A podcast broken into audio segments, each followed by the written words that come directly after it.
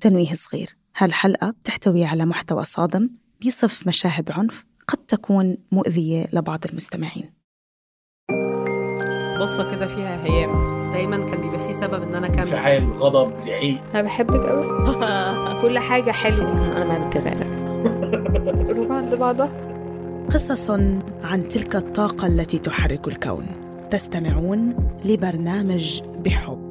من إنتاج شبكة Kerning Cultures هي الصراع ما لك اختفى تماما الصراع بين إنه انت لازم تعيشي آه، تجربة آه، انت يعني لازم ت- آه، تكوني تقنية تماما وبنفس الوقت تحافظي على على مشاعرك. ما هذا هذا الصراع ما اختفى تماما ضل قائم ولحد اللحظة هي قائم بس عتبة الألم ارتفعت. آه، يعني عتبة الإحساس بالألم ارتفعت. صار صارت الشغلات اللي تؤلمني آه، أقل.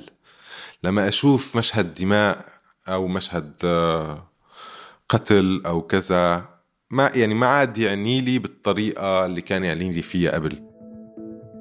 هالحالة يمكن تكون مألوفة لعدد كبير منا سواء كنا صحفيين أو ناشطين أو حتى مجرد قراء ومتابعين للأخبار وللأحداث يمكن تكون صحفي مراسل بغطي أحداث في أماكن صراع قصص ناجين من الحرب أو أي شكل من أشكال العنف أو حتى قصص أشخاص بيحاولوا يصارعوا هالدنيا ويقاتلوا على أبسط الحقوق.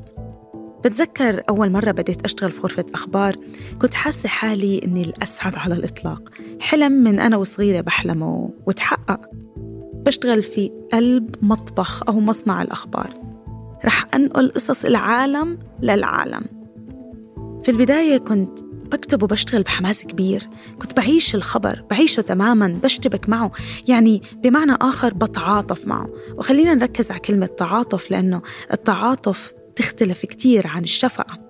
لكن مع مرور الوقت صرت أكتب بطريقة كتير آلية. بعرف الاقتباسات المهمة بعرف شو الخبر المسموح وشو الخبر المش مسموح. عارفة كم كلمة لازم أكتب. الضحايا صاروا مجرد أرقام والحروب صارت مجرد أحداث عادية إنه ما في جديد فيها. وبالأخير بتنتشر هالقصة أو هالخبر من غير ما أتأثر بالضرورة مثل أول مرة أو تاني مرة أو حتى ثالث مرة. خلينا نسمع أكتر من لينا شنك. بترككم مع لينا. يمكن تكون ناشط مهتم بحشد الرأي العام والمطالبة بالتغيير غاضب من الظلم بكافة أشكاله لكن مع الوقت صرت تبعد أكتر فأكتر. تتحاشى التورط في القضية اللي كنت يوم من الأيام من أشد المتحمسين إلها. صرت تتجنب الحديث فيها مع الناس اللي شاركوك هذا الاهتمام يوما ما وتغير الموضوع.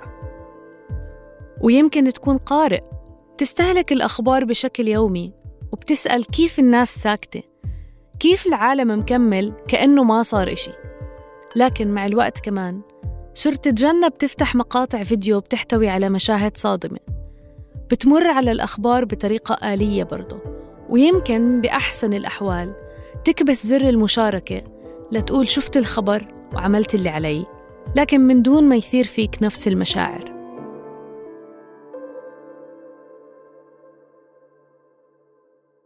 فكرت بفكرة هالحلقة بعد نقاشات كتيرة مع مجموعات مختلفة من الزملاء والأصدقاء. اللي بقدر أقول إنهم كانوا يوما ما مهتمين بالقضايا العامة ويمكن لساتهم مهتمين لكن لاحظت إنهم صاروا يفضلوا عدم الخوض في تفاصيل أي قصص مؤلمة. بيقولوا عبارات مثل معلش ما تابعت التفاصيل ولا حتى عرفت شو صار بالضبط ويمكن أنا كمان مريت بشكل مؤقت بنفس الحالة بفترات مختلفة. بحب أكتب قصص الناس وأتابع وأعرف شو صاير معهم لكن في أوقات معينة كان صوتي الداخلي كأنه بيقول للشخص المقابل لا تكمل أرجوك لا تحملني عبء جديد. القصة بثقلها عبء بتخفف منه فقط لما بكتبها وبحس إنه في أمل ولو ضئيل إنها تصنع فرق بسيط لكن قديش أصلا بقدر أكتب؟ كأنه كان عنا خزان مليان تعاطف بس فضي. حالة بسميها علم النفس إرهاق التعاطف. ومر فيها ضيفنا حسام القطلبي وهو ناشط سوري بيعتبر إنه الثورة السورية هي الحلم اللي عاش يستناه طول حياته. بهالحلقة نسمع منه عن الحالة اللي أصابته وأجبرته ياخد مسار مختلف عن الغضب الدفين ولحظة ولادة الحلم عن الشعور بالألم ومن ثم اللامبالاة عن محاولة إنقاذ نفسه ونشوف لو نجحت. اللي صار ب 2011 هو الشيء آه، اللي أنا عشت كل طفولتي وشبابي بسوريا قبل ما أطلع منها وأنا عم بحلم فيه. يعني هذا بيمثل كل طموح حياتي إذا بدك. يعني أنا ما يعني ما كان عندي طموح دراسي أو طموح كارير أو طموح أي شيء مهني أو يعني اي ولا طموح حتى بناء عائلة وكذا يعني حتى هي هي الطموحات هذا النوع من الطموحات. ما كنت أفكر فيه بقدر ما كانت الأولوية المطلقة بالنسبة إلي إنه أشوف هاي اللحظة أعيش هاي اللحظة وأحس إنه البلد عم يتغير وهدول الناس عم يتحاصروا وعم ينهاروا وعم يدفعوا الثمن انولد حسام في سوريا بسنة 1981 وهو الابن الوحيد لأب وأم عاش محروم من وجودهم في معظم سنوات طفولته ومراهقته بسبب نشاطهم السياسي. لما كان عمره 8 شهور اعتقل والده وبقي معتقل لفترة متأخرة من سنوات مراهقته. أما والدته فاعتقلت هي كمان لما كان رضيع للتحقيق معها لمدة 20 يوم لكنها بقيت ملاحقة أمنيا حتى بعد إطلاق سراحها. آه، أبي وأمي كانوا منتمين لحزب معارض اسمه آه، حزب العمل الشيوعي في سوريا أو كان هو حزب سياسي بالمطلق آه، ما كان حزب يقوم بعمليات عسكرية أو عنده أي معارضة عنفية للنظام أو أي شيء من هالقبيل يعني كان حزب سياسي بالمطلق. وهذا الشيء من المسائل اللي يعني اللي يعني عدمت عندي أي تبرير أو تفهم لسلوك السلطة تجاههم. إنه بالأخير هن حزب سياسي هن ما شالوا سلاح ولا مرة بحياتهم أو كذا. كان يتم تفسير هذا الاختفاء بأنهم هن آه، أبطال وهن عم يعملوا شيء مهم للشأن العام للصالح العام. آه، وهن ما عم يعملوا شيء غلط. هذا التفسير كان يقدم من العائلة والمجتمع. وأنا كنت بحاجة لهذا التفسير لأنه آه، أمثولة الأهل آه، بالذهن آه، يعني كان بدي إياها ما ليش ليش أنا أروح أزور أبوي بالسجن؟ هل هو مجرم؟ هل هو سارق؟ هل هو شيء من هالقبيل؟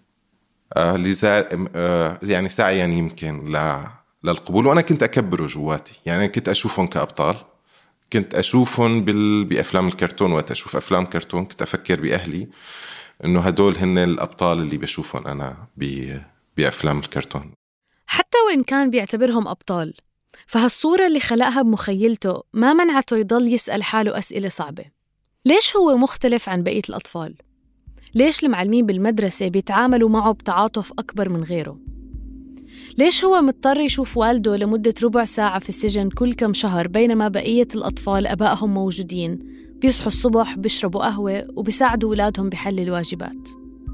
مش بس هالأسئلة كانت بتأرقه كمان لما كان يحب يزور والدته في بيوت بسميها بيوت التخفي واللي هي بيوت مؤقتة بتحاول تلاقي فيها الأمان بعيداً عن أعين الأجهزة الأمنية والمخبرين وبيوصفها بأنها بيوت في الغالب غير مؤثثة بشكل جيد كونها كانت تضطر تتركها على وجه السرعة لو شعرت بالخطر. لما يحب يزورها في هالبيوت كان مضطر يلتزم بإجراءات مش بالضرورة كان يستوعبها كطفل. آه يعني كنا نطلع مثلا بسيرفيس بنسميه هيك بسيرفيس بسوريا. آه ونروح لمكان محدد بعدين نرجع نطلع بسيرفيس آخر نروح على مكان آخر بعدين نرجع نطلع بباص نقل داخلي. نروح على مكان تاني. بعدين ناخذ تاكسي ونروح على مكان مزدحم آه مشان آه آه يعني يكون في ناس أكثر ممكن تضيع إذا كنا ملاحقين. وبعدين ننتقل. يعني كان في أربع أو خمس مراحل نمر فيها عبر المواصلات العامة مثلا. بتذكر تمام إنه وقت اللي نروح على بيت مثلا سواء أنا وحدا من الحزب لاشوف أمي أو مع أمي رايحين على بيت التخفي مثلا بطريقة أو بمكان أو بآخر لازم أنا ما أطلع من شباك السيارة أو السيرفيس اللي راكبين فيه يعني لازم أحط راسي هيك بالأرض لازم أطلع بالأرض مشان أنا ما أتذكر المكان ما أعرف المكان رايحين عليه بحيث إنه إذا الامن اعتقلني أو ضغط علي أو آه بده يعرف وين المكان اللي رحنا عليه أنا ما أكون بعرف هذا المكان فما بقدر أدل الامن آه عليه كنت التقي أحيانا بأمي بالشارع أحيانا يكون الموعد آه عابر يعني ما بصير أشوفها وأوقف. لازم أشوفها هي تشوفني كنت تكون جاي باتجاه معاكس رح نشوف بعض وأنا أضل نشوف بعض ونضل مكملين. بس إنه نوع اطمأنينا على بعض شفنا بعض. بسبب نشأته وسط كل هالظروف بيحمل حسام النظام السوري مسؤولية حرمانه من والده ووالدته. كبر وهو محاط بأهالي المعتقلين وأخبارهم ومارس في سنوات دراسته الجامعية وما بعدها نشاط سياسي ضمن الحدود اللي كانت متاحة ولو بصعوبة بوقتها. نشاط تضامني مع الانتفاضة الفلسطينية الثانية احتجاج على الاحتلال الأمريكي للعراق. اعتصامات طلابية مطلبية وأنشطة في ذكرى تطبيق قانون الطوارئ في سوريا للاحتجاج عليه. بخبرنا إنه حتى وإن كانت بعض هالأنشطة بتتوافق مع سياسة النظام نفسه مثل الاحتجاج على الاحتلال الأمريكي للعراق مثلا لكنها كانت مرفوضة من قبل النظام لأنها بتعبر عن أكثر شيء بيخشاه وهو الصوت المستقل غير المدار من قبله. صحيح كان في مجال بسيط للمناورة خصوصا وانه كان هناك ضغط إقليمي ودولي على النظام السوري بعد اغتيال رفيق الحريري في لبنان. لكن بالتأكيد بقيت هناك خطوط حمراء مش مسموح تجاوزها. وتم اعتقال عدد من زملاء حسام وبدأ التضييق يشتد أكثر فأكثر. في عام 2008 قرر حسام إنه يجرب يعيش في مكان آخر وسافر لهولندا. وهناك في موطنه الجديد انولد بعد سنوات قليلة ابنه ملاك اللي سماه على اسم أمه في محاولة للتعبير عن امتنانه وفخره فيها. امرأة في بيئة اجتماعية محافظة قدرت تمارس عمل سياسي مؤمنة فيه بالوقت اللي كانت مطبعة الحزب اللي بتصدر الجريدة الخاصة فيه مستهدفة. قدرت والدته إنها تنقل محتويات المطبعة وتحافظ على أرشيف الحزب اللي بوثق جزء من تاريخ سوريا الحديث. والأهم بالنسبة له إنها قدرت تتماسك تحت الضغط وتضل محافظة على احترام قضيتها. ما استسلمت ولا اعترفت على أي شخص من زملائها. باللحظة اللي طلعت فيها الناس في سوريا للشارع ورفعت شعار إسقاط النظام في عام 2011 كان حسام بهالوقت في بلد تانية بيشتغل بشركة كمبيوتر وتحديدا في إعداد مخططات قديمة لمدينة روتردام اللي تحطمت بالحرب العالمية الثانية لحد هاللحظة كان منشغل بعمله برعاية ابنه وأحيانا بالكتابة لبعض الصحف. لكن مع بدء الثورة شعر برغبة ملحة للسفر والمشاركة في حلم عاش بيستناه طول حياته. حتى وإن كان متأكد إنه مطلوب على خلفية نشاطه السياسي قبل سفره وقربه من إعلان دمشق الصادر في سنة 2005 واللي هو ائتلاف علماني معارض بيدعو إلى ديمقراطية متعددة الأحزاب والمساواة بين المواطنين. بس وجود ملاك الابن واللي كان عمره بوقتها أشهر فقط خلاه يعيد التفكير بالسفر ويخوض صراع مع نفسه ليختار بين أولويتين صعب المفاضلة بينهم. تفرج على الفيديوهات و... وعايش لحظة ما أنا ما بتنتمي للعالم الواقعي. العالم الواقعي اللي أنا فيه مثلا بهولندا هولندا النظيفة المساحات الحلوة الخضراء كان بداية الربيع بوقتها. كل كل شيء تمام المواصلات كله تمام الشعب سعيد وعم يضحك عم يمشي بالشارع وبيضحك.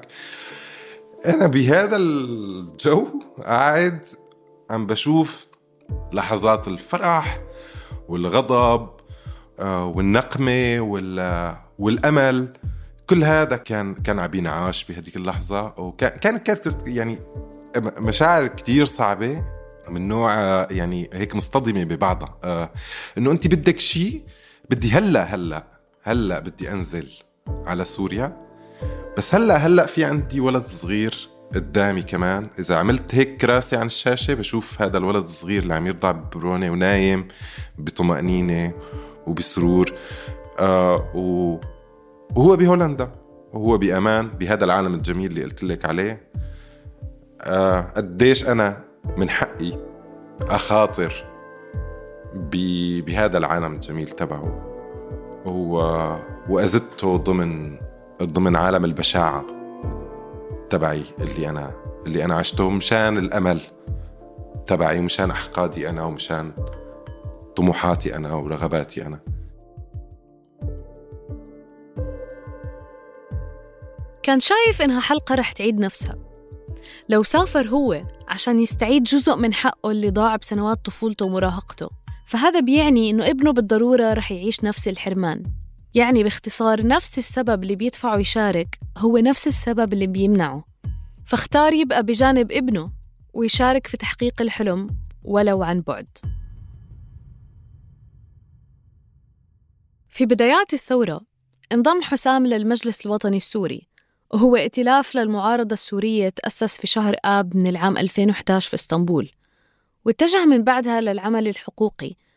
فبدأ العمل كمحلل بيانات ومسؤول عن فريق التوثيق في المركز السوري للعدالة والمساءلة في عام 2012 وبحكم عمله كان حسام مضطر يتعامل مع مقاطع الفيديو اللي بتوصله من الأحداث في سوريا مثل ما هي يعني من دون فلترة وحذف للمشاهد الصادمة. صحيح كان مطلع بشكل مكثف على أعمال عنف في سوريا قبل وبعد الثورة. لكن فيديوهات الهجمة الكيماوية في غوطة دمشق في عام 2013 كانت خارقة بالنسبة له. أطفال عم يموتوا بشكل جماعي. ما بتشبه أي شيء تعرض له أو تخيله من قبل وكان صعب يتجاوزها. هذا كان مشهد ال... ه... هذا كان مشهد فاصل كان مريع. كان بوقتها أنا يعني بتذكر إنه كنت بمكتبنا بدنهاخ بعفوا بلاهاي يعني هذا الاسم الهولندي تبع آه، كان مكتبنا بلاهاي وشفت هدول المشاهد وما قدرت أكمل آه، النهار بالمكتب.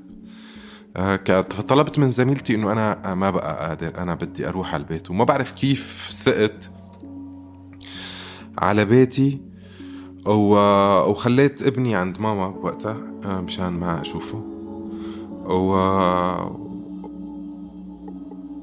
وضليت هيك فترة فترة أسابيع بعدها ما أقدر أطلع بوجه ابني لأنه يعني صرت أحس إنه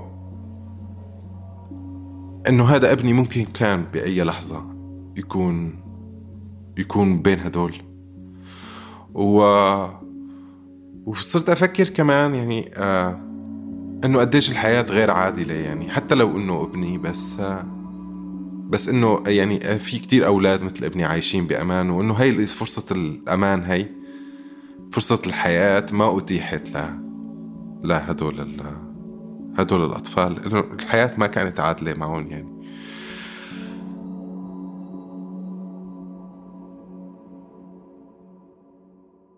بالوقت اللي كان حسام فيه عم يحاول يوثق الجرائم عن بعد كانت الناشطة السورية رزان زيتونة المسؤولة بوقتها عن مركز توثيق الانتهاكات. عم توثق الهجمة الكيماوية على غوطة دمشق في عام 2013 على الأرض. بيذكر حسام أنه التقى برزان شخصياً في سوريا مرة واحدة بحكم وجود أصدقاء مشتركين. أصدقاء هم أقرب ليكونوا عائلة. كونهم كلهم أبناء نفس البيئة إما معتقلين سابقين أو أبناء معتقلين. استمرت هالعلاقة حتى بعد ما سافر حسام على هولندا. كونهم حاولوا مع بعض يطلقوا موقع إلكتروني بيعبر عن المعارضة السورية قبل انطلاق الثورة. وبأواخر سنة 2013 اختطفت رزان في سوريا وبقي مصيرها مجهول حتى هذا اليوم. بعد فترة من اختفائها كان لازم يقوم شخص بإدارة مركز توثيق الانتهاكات نيابة عنها فاستلم حسام إدارته. لكن كان صعب عليه يتقبل إنه عم بيسد مكان رزان. القضية هي كلياتها عاطفية جدا بالنسبة لي يعني بهديك المرحلة ولا زالت هي بهذا الشكل. فوقت اللي جيت أخذت هذا المركز بمر... بالإدارة بمركز توثيق الانتهاكات كان بيعنيني الموضوع أنه أنا عم بعبي رز... مكان رزان وهل أصلا يعني بيقدر حدا يعبي مكان رزان؟ في بدايات عمله انشغل هو والفريق بمحاولة إيجاد أي دليل حول مكان وجودها وكأنه في مرحلة ما كان في إنكار إنها اختطفت. إنها يمكن ما ترجع أساساً. وهو شعور مرتبط بالاختفاء القسري اللي بيشعر حسام إنه حتى أصعب من الموت. بتحسي كل الوقت إنه أنت إذا كفيتي حياتك وناسبتيها مع آه، حقيقة إنه هذا الشخص ما بقى يرجع في يعني إحساس عالي بالذنب لأنه هذا نوع من التخلي نوع من التخلي عن هي القضية ونوع من التخلي عن هذا المفقود اللي هو بحاجة يعني هو معتمد عليك تماما هو معدوم القوة وهو معتمد عليك تماما إنه انت تسيري هذا الضجيج وتطالبي وتروحي وتعملي وتحاولي وتدوري عليه وكذا. نقصتي هون شيء بتضلي عم بتلومي حالك كل الوقت. هل كان أنا لازم أعمل هاي الشغلة بطريقة أفضل؟ هل كان لازم أحكي هيك؟ هل كان لازم أقوم بالحملة الفلانية؟ هل كان لازم أضغط هون؟ هل كان لازم أرفع دعوة هون؟ هل كان لازم احرق احكي مع السياسيين هدول؟ حتى مع استمرار الشعور بالذنب. وصل حسام وفريق المركز لنقطة كان لازم يستعيدوا فيها جزء من نشاطهم ليقدروا يكملوا المهمة وأصبحت من ضمن مسؤولياته المتعددة إنه يقوم بإجراء المقابلات مع الناجين من التعذيب والاعتقال والتحقق من فيديوهات عنيفة بتوثق جرائم ضروري العالم يعرف عنها.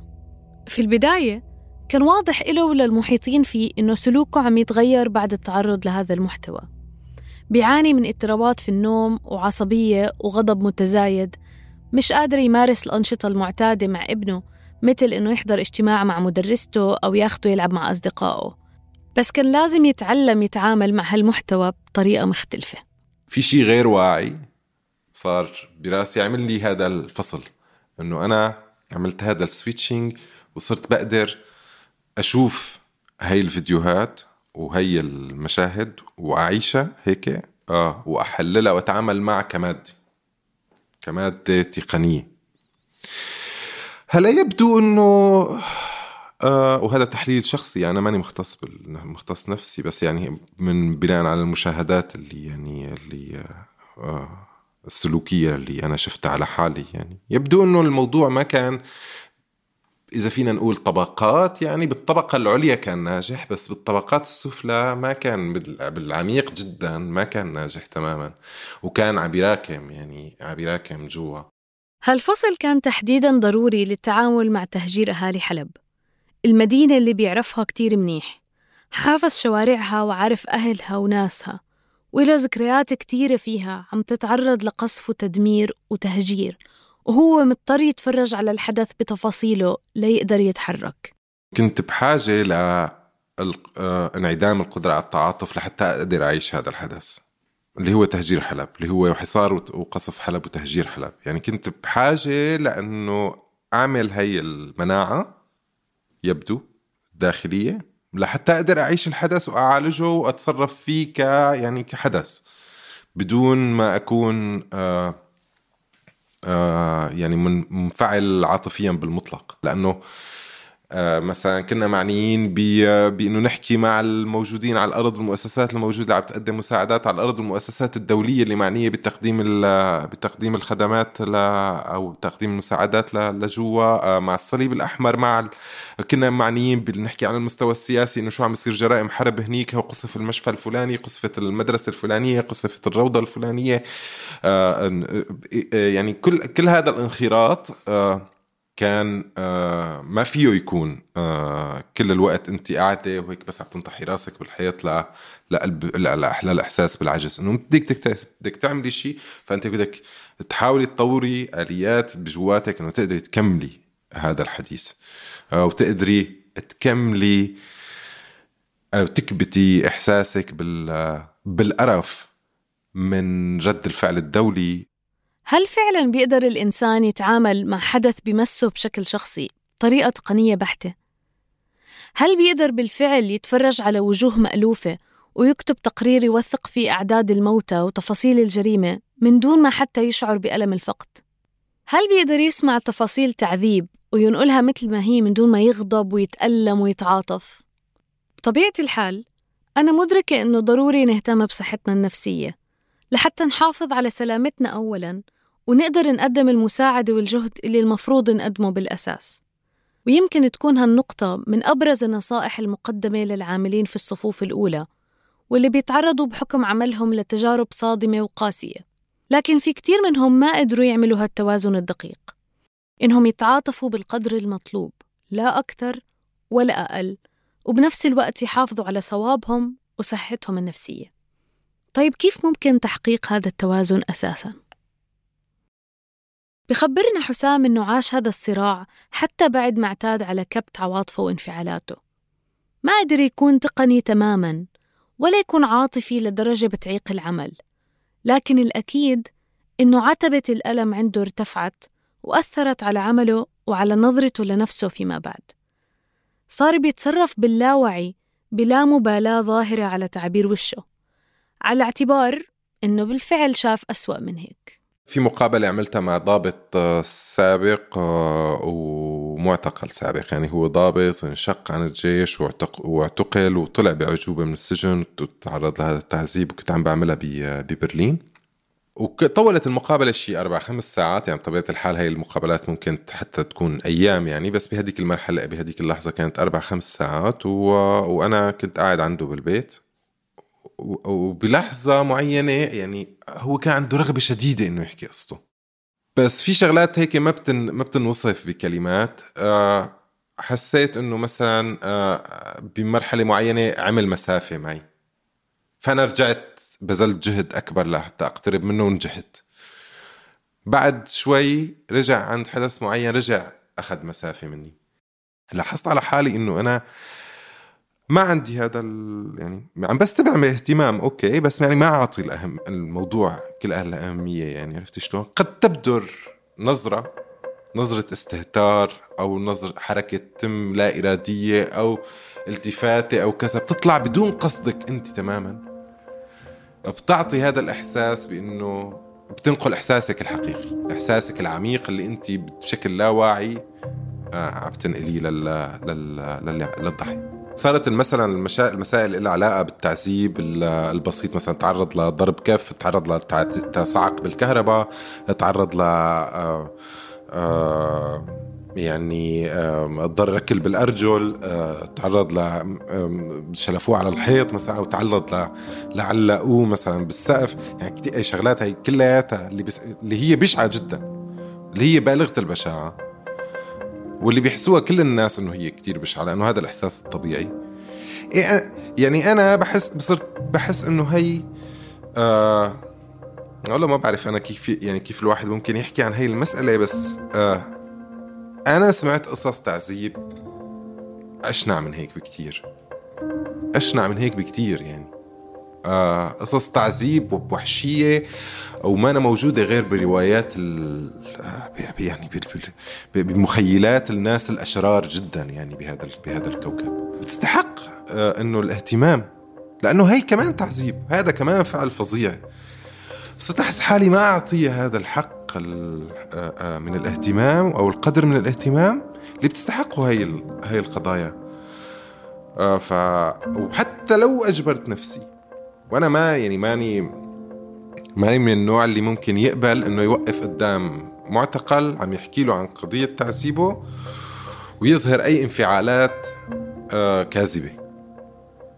آه وجزء من ال... من عملية التوثيق الانتهاكات إنه أنت تبدي تعاطف تبدي يعني لازم الآخر يحس إنه أنت آه إنه أنت متعاطفة معه. إنه أنت ما ما جاي بوجه جامد هيك وحيادي. وإنه آه إيه وش صار هون؟ لا بالله تحكي لي هاي القصة وكذا. تدريجيا بدأت علامات حالة الإرهاق تظهر بوضوح. صار بيستغرب مثلا ليش أصدقائه بغمضوا عيونهم لما يشوفوا مشهد عنف بفيلم بالنسبة له كتير عادي. حتى علاقاته الاجتماعية تأثرت سلباً لأنه مش قادر يبدي اهتمام لما أصدقاء مقربين يشاركوا معه مشاكلهم اليومية العادية. بل حتى التفاعل والتعاطف مع أهل القضية اللي هي قضيته أولاً وأخيراً واللي مثل ما خبرنا عاش كل حياته يحلم ينتصر لها يوماً ما. حتى هذا التفاعل صار أصعب فأصعب. بعدها بفترة قصيرة سافرت على بيروت ونزلت على منطقة البقاع مشان أعمل لقاءات مع عائلات معتقلين آه، وكنا عم نحاول نأسس رابطة ضحايا لعائلات المعتقلين بهذيك الفترة. وكانت كل ال... يعني كنت بمكان بقاعة مليانة أهالي معتقلين مفقودين قسريا وكلياتهم ما فهمانين مين أنا. ما... عالم مفكرتني إنه أنا حدا من الأمم المتحدة بده يجي يساعدهم بالإفراج عن عن زويهم.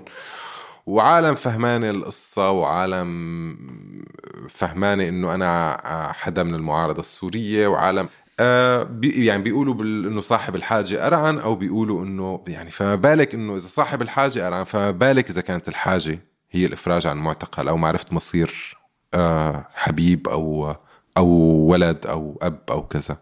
فقد إيه شو بيكون يعني آه هذا هذا الحدا. وانتبهت على حالي إنه وقت اللي كنت بالبقاع إنه أنا مبين هيك مثل بشي بيشبه.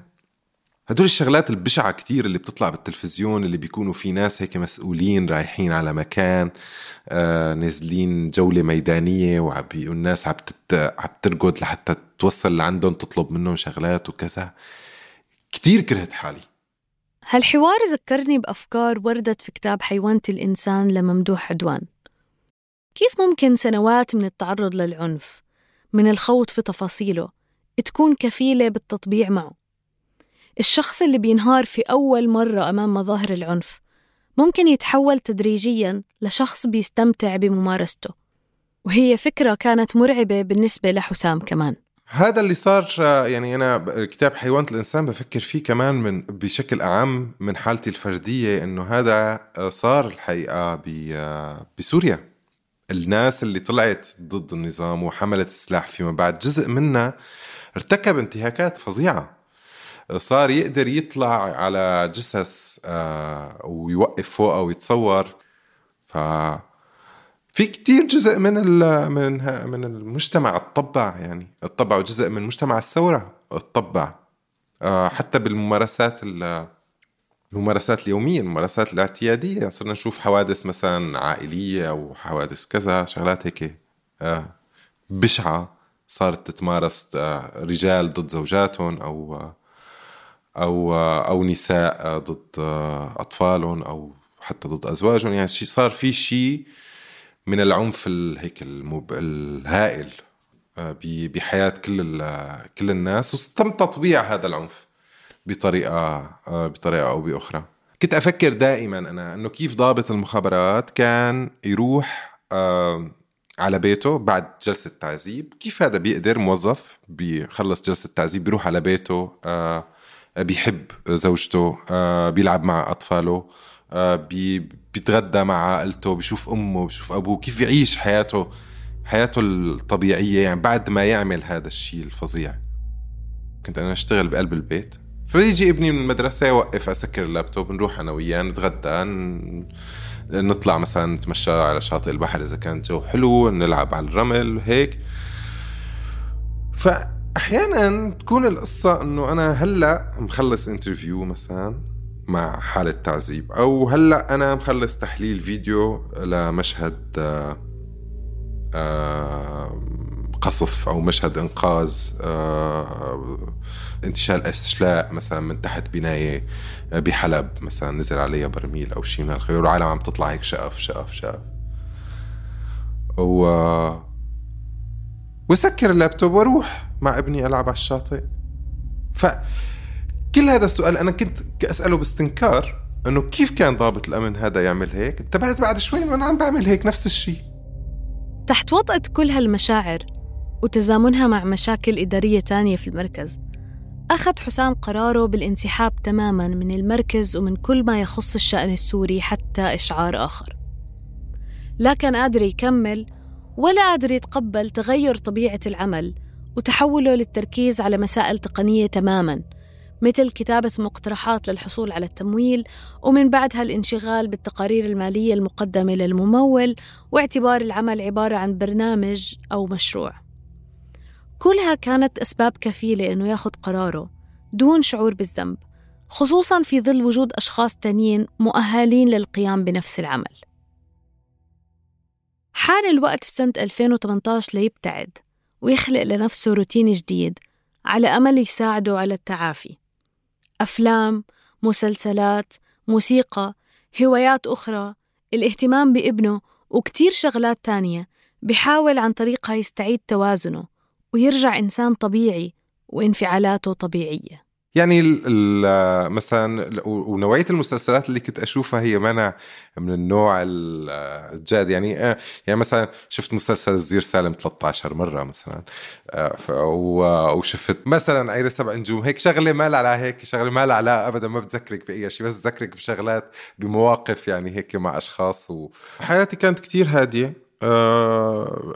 اهتميت يعني ابني بيحب يلعب football فصرنا نروح أنا وياه على مباريات football وصرت أهتم بتدريباته بهي الهواية. آه، كان عنده هواية كمان إنه بيعزف كمان ف صرنا نتدرب على على عزف الكمان وسوا يعني نعمل هاي المسائل سوا. صرت يعني أقعد بالبيت أكثر أس... أقرأ أكثر يعني أشوف مسلسلات أو فيديوهات. كنت أسوي شغلات سخيفة بحب بس أنا بحبها مثل إني أشوف فيديوهات يوتيوب تافهة يعني أقضي عليها ساعات. صرت أطبخ أكثر صرت أستدرك. اكتشفت اكتشفت إنه أنا بالفترة بعد 2011 ما عدت سمعت أغاني عربي. فصرت لما أسمع أغنية آه، أفكرها أنه هلأ نزلت. على الرغم من توفر الدعم النفسي بكثرة في المنطقة اللي بيعيش فيها حسام وإحساسه بالحاجة لمثل هذا الدعم إلا أنه ما حصل عليه بأي مرحلة من مراحل حياته. بخبرنا أنه المشكلة ما بتتعلق بحاجز اللغة ولكنه بحاجة إلى أخصائي نفسي يقدر يفهم السياق اللي هو جاي منه. يقدر يفهم ليه ممكن شخص عايش بهولندا يفكر مجرد تفكير إنه يترك كل الراحة اللي بتوفر له إياها ويسافر لسوريا للمشاركة في مظاهرات بتطالب بإسقاط النظام. يقدر يفهم تفاصيل كتير بطفولته إلها علاقة بالسياق الاجتماعي والثقافي في بلده الأم. بالنسبة إله كتير مرهق يضطر يشرح كل هالبديهيات بالنسبة إله وللناس في منطقته لأخصائي نفسي غير مطلع عليها. لذلك اكتفى بالعناية بالذات على طريقته. سنة ونص تقريبا منشغل بكل شيء ما كان عنده وقت ولا طاقة يعمله في سنوات انخراطه بالثورة السورية. لكن يبدو أنه حتى روتينه الجديد ما كان كافي يحل المشكلة. فوقت بشوف مشاهد الحرب بأوكرانيا أو بشوف مثلا تقارير بشوف تابعها أنا يعني على التلفزيون الهولندي آه وبيقولوا إنه هذا المشهد رح يتضمن مشاهد عنف آه كثيره ننصح المشاهدين بإنه يتجنبوا كذا وإنه ما يكون في أطفال إلى جانبكم وما بعرف إيش. أه وأنا بشوفه بشوف مشهد كتير عادي يعني بشوفه كأنه حدا قاعد عم يحكي بتوك شو يعني ما بشوفه شيء استثنائي. لدرجة ما يعني ما بعرف حكيت لك أنا آه، بوقت سابق إنه إنه كنت عم كنا عم نشوف مشهد دبابة طالعة على سيارة مدنية بتمشي وطلعت فوق الدبابة. فأنا من الحقيقة ما يعني آه، كنت قاعد عم بشوف المشهد على الموبايل وابني قاعد جنبي عم بيقول لي شو هذا بابا؟ فشرحت له يعني شرحت له بكل بساطة طل درت له هيك الشاشه وقلت له شوف بابا هذا هاي سيارة عم تمشي فيها يعني فيها ركاب وطلعت الدبابة الروسية. شايف بابا الروس إيش بيعملوا؟ عم طلعت الدبابة الروسية هيك مع هيك طلعت فوقها مع ستة عمس انمعسوا الناس. ما حسيت صدقا ولا للحظة ولا للحظة ابدا إنه هذا مشهد ما لازم يشوفه طفل. إنه مش أنا إيش عم بعمل مجنون أنا؟ لوقت شفت ردة فعل ابني إنه وقت اللي هيك انهار بالبكاء و وجا لفني وقعد هيك نص ساعة بحضني وعم بيقول لي إنه آه خايف إنه بده يشوف هذا المنام وإنه هيك عم بطلع فيني وأنا مصدق إنه هذا في هي هذا حقيقي ولا هذا فيه ناس راكبين جوا. وأنا هو عم يسأل وأنا عم بسأل حالي بنفس الوقت إنه أنا أنا إيش عم بعمل يعني؟ أنا كيف كيف كيف كيف وصلت لهي المرحلة؟ أو وكيف سمحت لنفسي إنه أنا هذا الولد اللي يعني بحميه برموش عيوني؟ كيف أنا عرضته لهذا الموقف؟ كيف أنا كيف أنا حطيته امام أمام هيك مشهد مريع ممكن يسبب له هي الكوابيس وهذا الاذى يعني؟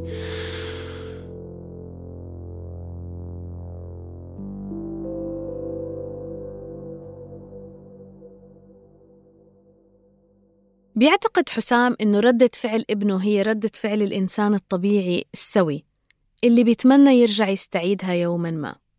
كتير من المشاهد اللي وصفها حسام في حوارنا تحديدا المتعلقة بالتعامل مع المآسي الشخصية للناس على إنها مادة تقنية.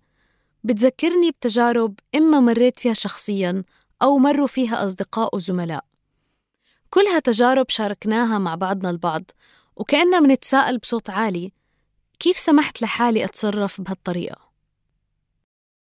بذكر إنه صديقتي اشتغلت فترة قصيرة ما بتتجاوز ست شهور في مجال البحث الميداني وكان من ضمن عملها إجراء مقابلات مع اللاجئات طبيعة الحال أثناء هالمقابلات كان يتم الحديث عن صدمات كتيرة تعرضوا إلها أشخاص عزيزين فقدوهم صعوبات عم يواجهوها في البلد المضيف وغيرها كتير تعترف صديقتي إنه كانت هالقصص تأثر فيها بالفعل بس ما كان عندها متسع من الوقت إنها تستوعب حجم الألم اللي بيعبروا عنه لأنه بالآخر عندها موعد تسليم وشغل لازم ينعمل. في مرة من المرات أنهت إجراء مقابلة ورجعت للمكتب. اكتشفت إنها نسيت أو مش متأكدة إنها سألت المشاركة اللي قابلتها لو كانت عزباء أو متزوجة.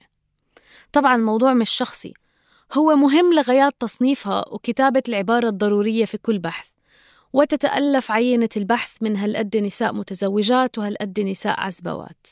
يعني موضوع تقني بحت. فقررت تتصل فيها تليفون وتسألها بسرعة هذا السؤال. بترد على التليفون وبتقولها الباحثة صديقتي مرحبا كيف حالك؟ بس كان بدي أسألك لو بتقولها المشاركة معلش أنا معجوقة. شفتي بنت أختي اللي كانت معنا اندعست. صديقتي بترد بتقولها سلامتها بس بدي أسألك لو أنت عزباء أو متزوجة. أخذت الجواب وسكرت الخط. بس بقيت بتشعر بالذنب لأنه ما حتى أخذت دقايق تسمع الطرف الثاني. وكان أهم إشي مش الحادث مش صدمتها. أهم إشي جواب لازم يتعبى في استمارة عشان نلحق التسليم. صديقتي انسحبت من هذا المجال تماما بعد ما أدركت إنه يمكن مش مكانها الصحيح لأسباب مختلفة. بس هالحادثة كتير كتير مألوفة. بنمر فيها. في منا بينسحب وفي منا بقاوم وفي منا استسلم وبفكر إنه هذا هو الحال الطبيعي. وبالنسبة لحسام فهو صحيح رجع اليوم ينخرط بالشأن السوري لكن بطريقة مختلفة تماماً. بيكتب أحيانا مقالات بيعلق فيها على المحاكمات الحالية في دول أوروبية لمسؤولين سوريين. وبيقدم أيضا تدريبات حول توثيق الانتهاكات في بلدان تانية مش متورط عاطفيا فيها مثل سوريا. وخلال هالتدريبات بحاول ينقل نصائح للمتدربين لحتى يتجنبوا حالة الاحتراق وإرهاق التعاطف اللي أصابته. يعني دائما ب... آه، يعني بحكي بحكي لهم جزء من التجربة الشخصية أو بنبههم لهي المسألة. بقول لهم إنه يعني آه، آه، غرضي الأساسي هون إنه يقدروا يدربوا آخرين على القيام بهذا العمل وإنه هن ما ياخذوا هذا العمل هو عمل دائم لأنه هو عمل كتير كتير مجهد وصعب ومستحيل يقدر الواحد يكفي فيه باقي حياته يا إما بده يتحول لآلة أو لوحش يعني.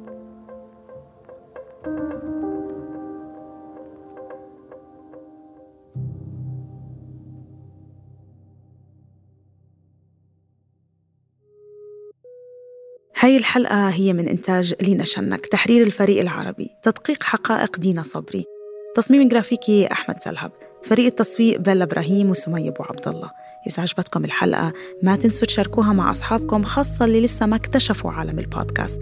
كمان بتقدروا تعملوا اشتراك للقناة. إذا عملتوا اشتراك للقناة ما تنسوا تقيمونا لأنه التقييم كتير بسهل إنه الناس تلاقينا على منصات بودكاست أكتر. أي منصة بودكاست أنتم بتستخدموها أو بتختاروها رح يساعد التقييم كتير. كمان إذا حابين تدعمونا عشان نضلنا مستمرين بالإنتاج بتقدروا تتوجهوا ل patreon.com slash إذا حابين تشوفوا تفاصيل أكتر وصور من كواليس الحلقة بتقدروا تتوجهوا لحسابات Kerning Cultures على مواقع التواصل الاجتماعي. برنامج بحب من إنتاج شبكة Kerning Cultures نشكركم للاستماع ومنشوفكم الأسبوع الجاي بحلقة جديدة. يوم الاثنين.